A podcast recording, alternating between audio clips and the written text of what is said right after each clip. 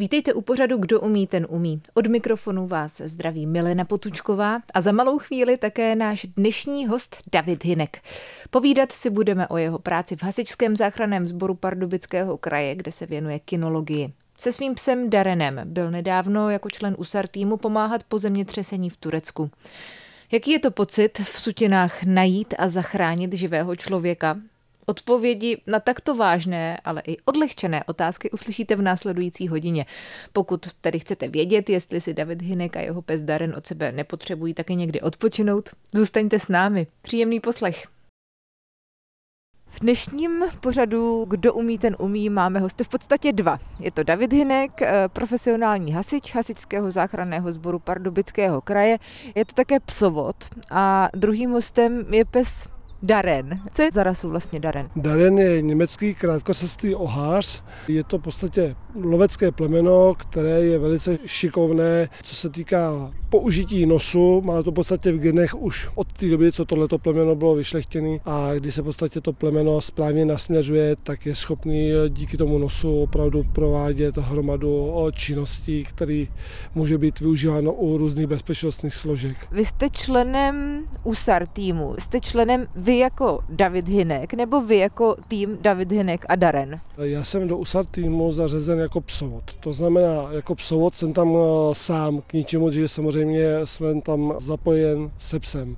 Bez psa bych v tom týmu nebyl. Vy jste se nedávno vrátili z Turecka, kde bylo zemětřesení. Jak to probíhalo, tahle ta mise? Zažili jsme tam hlavně hromadu opravdu náročné a lidsky nehezké práce. Bylo to opravdu zatím to nejsložitější, s čím jsem se za kariéru psovoda setkal, nebo nejenom psovoda, ale jako hasiče záchranáře.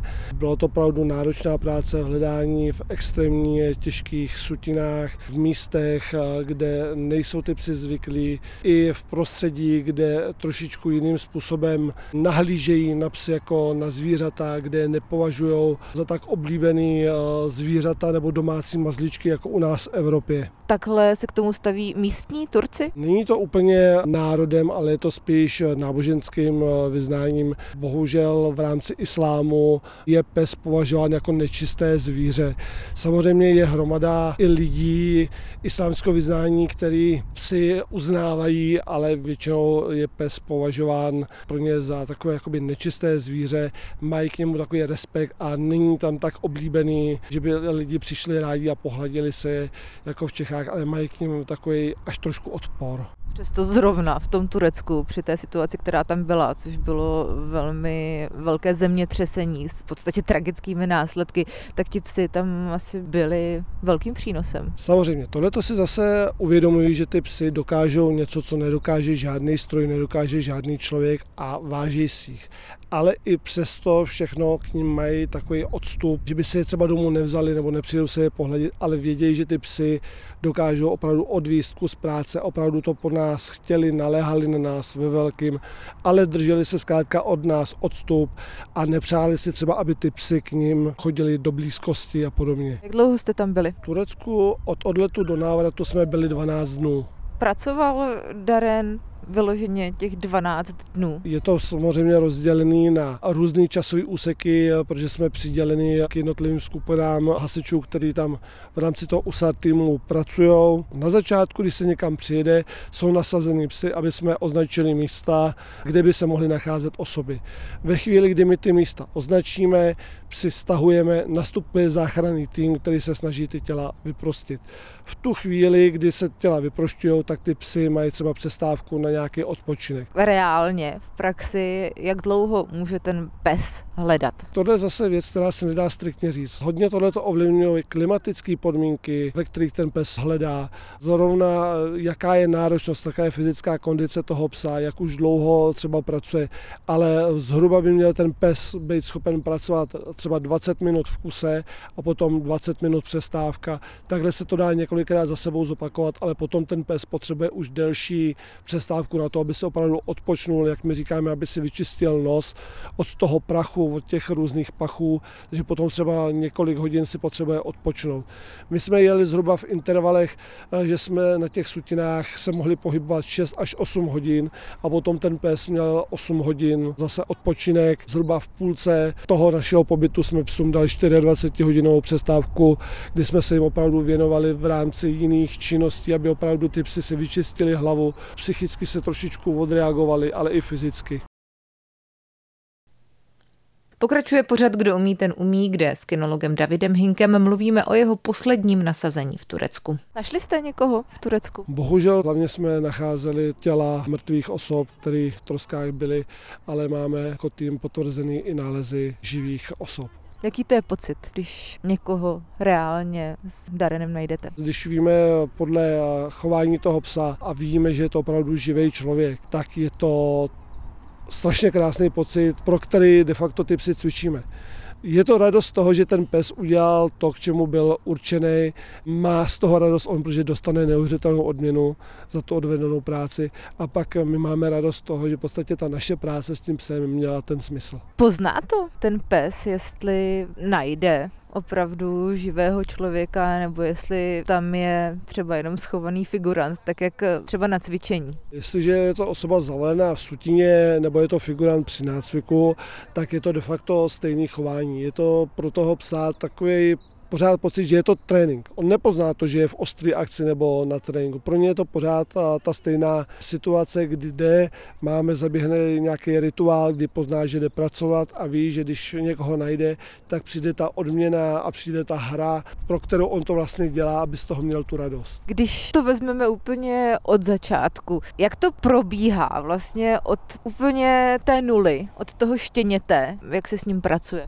Ideální si třeba vybírat pejska, který už v tom štěnicím věku má takový zvídavý tendence, nebojí se, je to takový bojovník. Ale samozřejmě v průběhu vývoje toho pejska se všechno může změnit. I z bázlivého štěněte můžete vychovat a vycvičit absolutně nebojásného psa a obráceně.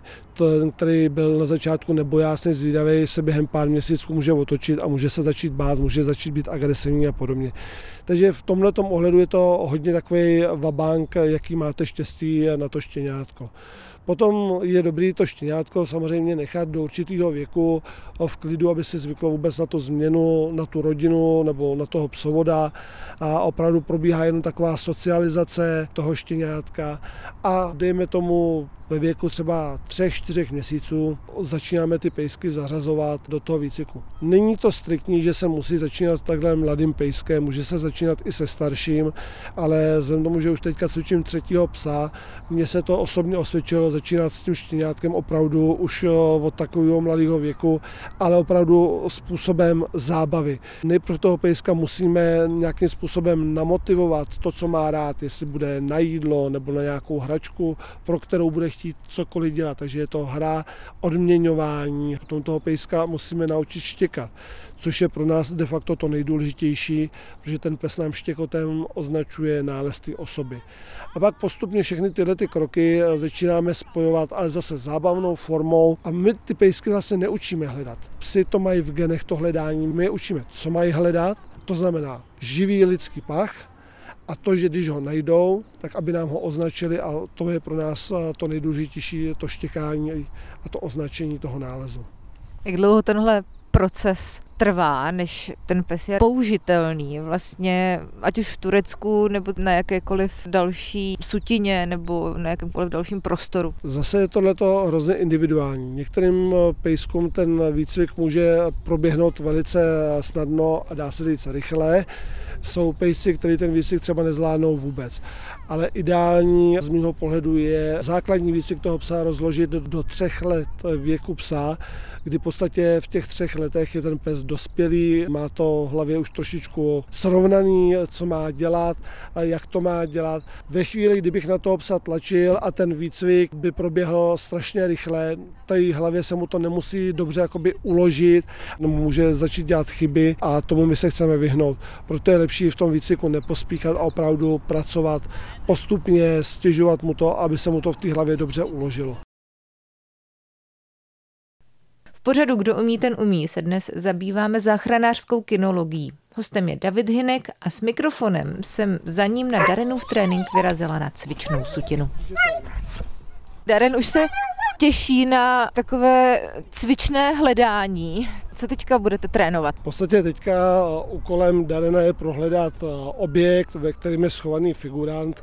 Je to pro toho psa takový motivační cvičení, zaměřený na to, aby se zorientoval v tom objektu, který nám simuluje jakoby nestabilní, narušený objekt, třeba po výbuchu, a aby dokázal dohledat a označit toho figuranta. Darena si už moc dobře ví, co bude následovat. Přesně tak, Daren, my v podstatě s těma pejskama máme, máme už takový zaběhlý rituál. Ve chvíli, kdy začne vystupovat už z vozidla, tak už ví v podstatě podle takových stejných kroků, které neustále děláme, že ví, že bude pracovat, takže se už na to těší. V podstatě už celou cestu od auta až k tomu objektu začíná pracovat nosem, snaží se hledat, kdyby mohl cítit nějaký ten pach. Tak já vás teď nechám pracovat. Takže Darena jsme teďka vlastně vypustili dovnitř do toho objektu. Teďka samostatně musí prohledávat ten objekt a já čekám do té doby, než štěkotem označí nález toho figuranta. A už slyšíme? Tak, přesně tak. Teďka Daren sám rozštěkal, takže našel osobu. Takže teďka máme možnost, že se za ním můžeme dojít a toho psa nám odmění buď to figurant, anebo se ho budu odměňovat já.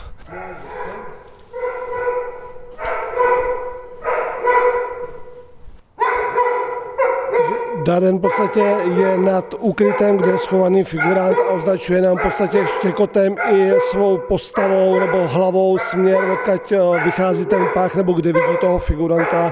A já podle toho jsem schopen určit pro záchranáře, kde mají tělo vyprošťovat. Halo, halo, je tam dole někdo? Výborně, super, naše stranou.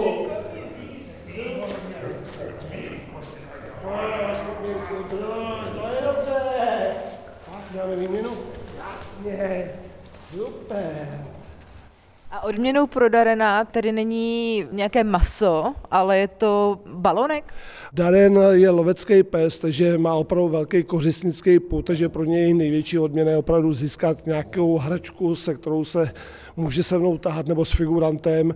To je opravdu pro něj ta největší odměna. Samozřejmě, kdyby dostal krabičku s nějakým jídlem, dá si, ale pro něj je opravdu top odměna ten balonek a dlouho se tahat a podobně. Je občas hodně fyzicky náročná.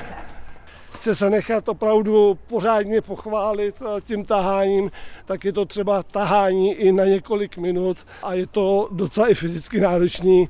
Když takhle různě na ukázkách necháme děti, aby si zkusili s tím pejskem přetahovat o ten aportech, tak se mi říkají, že je to posilovna hodně velká a málo který dítě ten balonek tomu psovi udrží. On přece ten pes, když to nevypadá, tak pes má takovou silu, že je schopen táhnout i pětinásobek své váhy. A kolik váží? Daren má kolem dvacet sedm kilogramů. Pětinásobek už opravdu je asi náročná záležitost. To je, samozřejmě musí ten pes být potom v kondici, musí být na to stavěný, na to, aby byl schopen tahat takovou váhu, ale jako i tak ten pes má opravdu velkou sílu a víte, opravdu pořád nemá, nemá tu tendenci přestat bojovat o ten balonek a přetahovat se a v podstatě až u auta mu za trest budu muset zase sebrat, aby se na ten balonek musel znova těšit na to další hledání.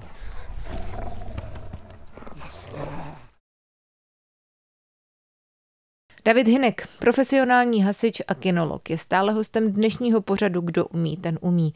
Se svým psem Darenem tvoří záchranářský tým pro vyhledávání osob v sutinách. Jak sám tvrdí, dohromady jsou jeden tým a tak musí také pracovat. Psovod musí znát svého psa a rozklíčovat třeba i drobné změny v jeho chování. Každý pes je jiný. Já mám teďka poprvé stejný plemeno jako předchozího psa, takže můj první pes byl labrador a teď mám dva německý ohaře. I když to jsou německý ohaři, každý z nich má jinou povahu, jiný chování. Pachové schopnosti mají oba dva stejně dobrý, ale ta povaha toho psa, ta nátura je to stejně jako u lidí, je jiná. Každý pes má svoji osobnost, svůj styl práce, takže my opravdu musíme poznat toho psa do detailu, musíme znát znát právě to, jaký má ten svůj styl práce, aby jsme byli schopni vyhodnotit tu práci. V praxi se stává i to, a stávalo se nám to třeba v Turecku, že ty psi se poprvé setkali s pachem mrtvých osob. Ty psi to ze začátku značili nestandardně, protože to neznali, že my právě na základě toho jejich chování, takových těch tendencí, které mají, jsme poznávali ty místa, kde nám v podstatě nalezli ty mrtví lidi, ale během pár dnů se ty psy hodně rychle třeba naučili označovat i ty mrtví standardně jako živí, takže potom už to pro nás bylo jednodušší, ale i v té praxi opravdu se můžeme dostat do situace, kdy to bude tak složitý a ten pach ještě nebude tak ideálně prostoupaný tou sutinou, aby to ten pes tak sebejistě označil, jak je zvyklý při nácviku, ale my musíme být schopni třeba už podle toho chování, dám příklad, že se ten pes vrací pořád na stejné místo, někde začíná hrabat, nebo jenom, že někde poknikává, tak to už jsou třeba pro nás indicie, tady zkrátka ten pes něco má, ale je to tak těžký, tak složitý, že si to ještě není stoprocentně jistý s tím, aby nám to označil tak, jak je naučený, ale přitom je to správné místo, kde ta osoba je, ale jsou to tak extrémní podmínky, že to toho psa může ještě takhle zmást. Darenovi je kolik let? Darenovi bylo v lednu sedm roku. Tady v autě čeká ještě druhý jeho kamarád, Brit. Brit, tomu budou teďka prvního června dva roky, to je opravdu ještě jako je mladík, který má před sebou ještě tu těžší část toho výcviku a ještě minimálně ten rok intenzivního výcviku před sebou. Takže ten je v procesu.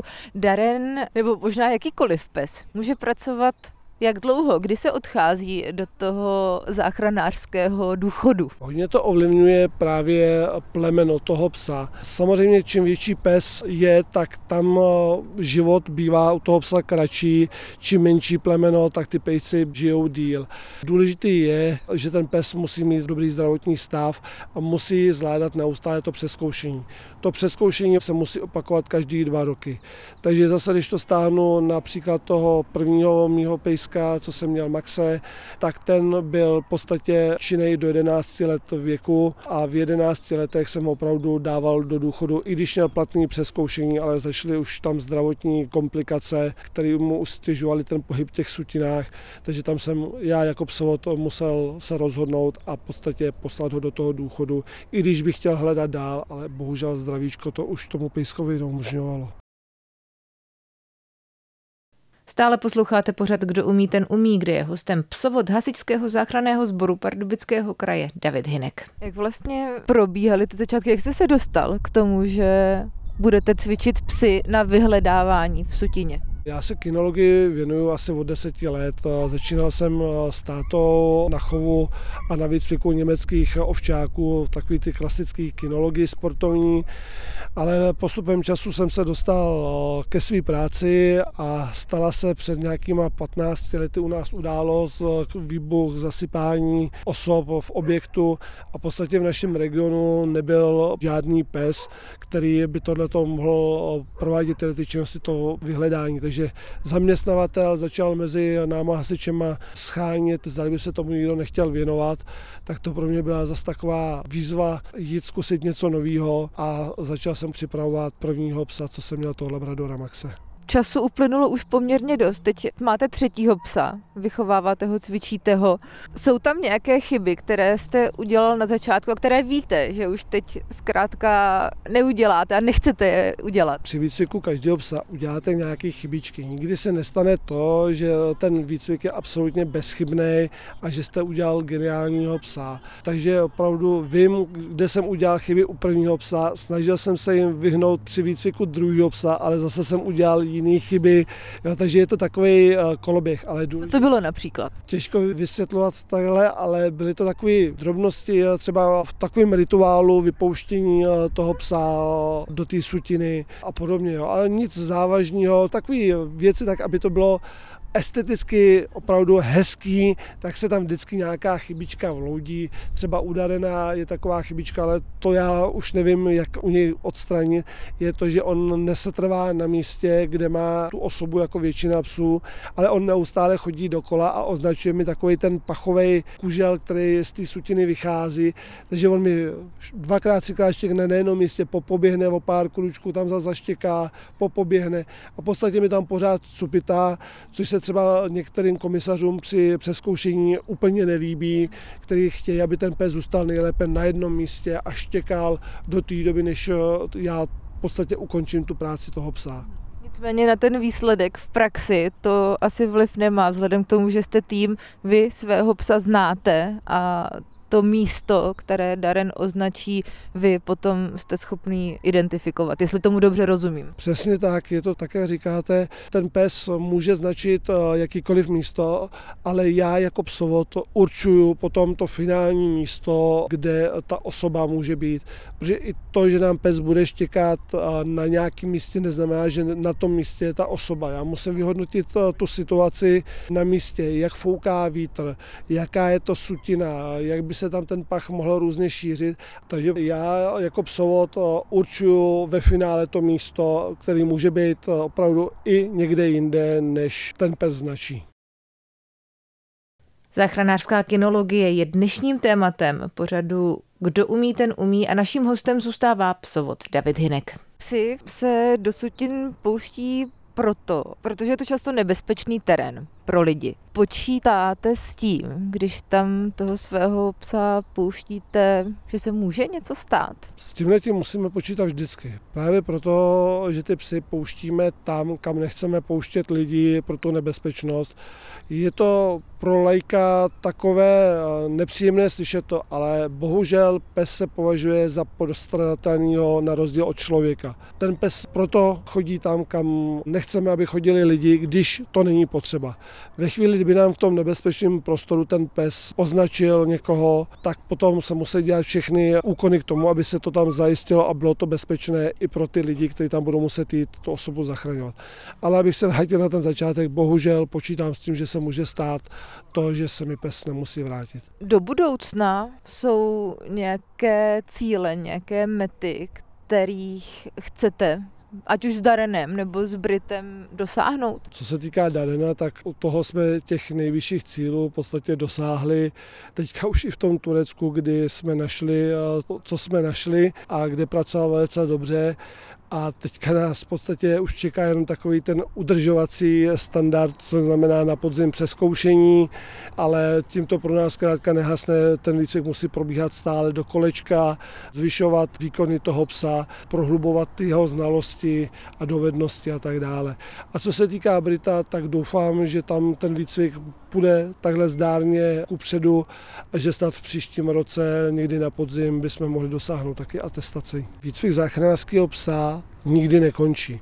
I když ten pes projde nějakým přezkoušením nebo těma atestama, tak se nemůže stát, že ukončíme výcvik a budeme si myslet, že ten pes všechno umí.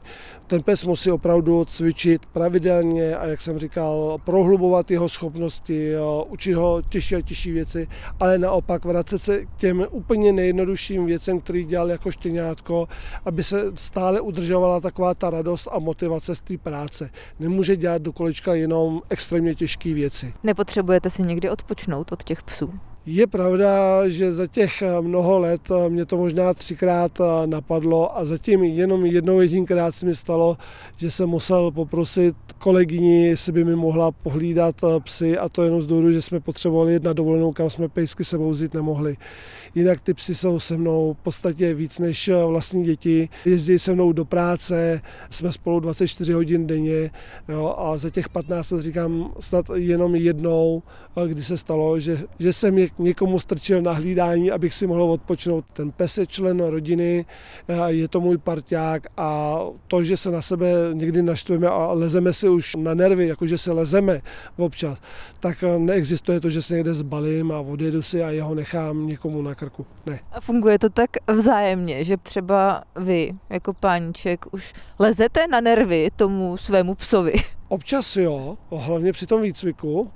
Když po nich chci něco, co se jim dělat nechce, je to opravdu jak s dětma, to opravdu poznáte jako a už mě nech, já už fakt dneska nechci, mě to nebaví. Opravdu podle chování toho psa je to poznatelný, že tam něco takového je a že zkrátka už dělá na schvály, jen aby mě to znechutil a chtěl jsem skončit. Takže ano, jako takhle to je. Co potom se dělá v takovém případě? Skončíte s tím výcvikem, dáte mu pauzu? Pauzu mu dám, ale nejprve musím zkrátka dosáhnout toho, co od něj chci, protože ve chvíli, kdy ten pes pozná, že nějakým takovýmhle trucováním dostane svou, tak toho začne zneužívat a bude se to takhle vynucovat častěji a častěji. Takže nejprv musím dosáhnout toho svého cíle a když to dosáhnu, tak potom mu dám už tu pauzu a nechám ho, ať se opravdu někde při té procházce proběhne a lítá si kde chce a vyvětrá si tu hlavu ode mě. Dodává závěrem David Hynek, psovod, člen U S A R týmu a hasič záchranného sboru Pardubického kraje.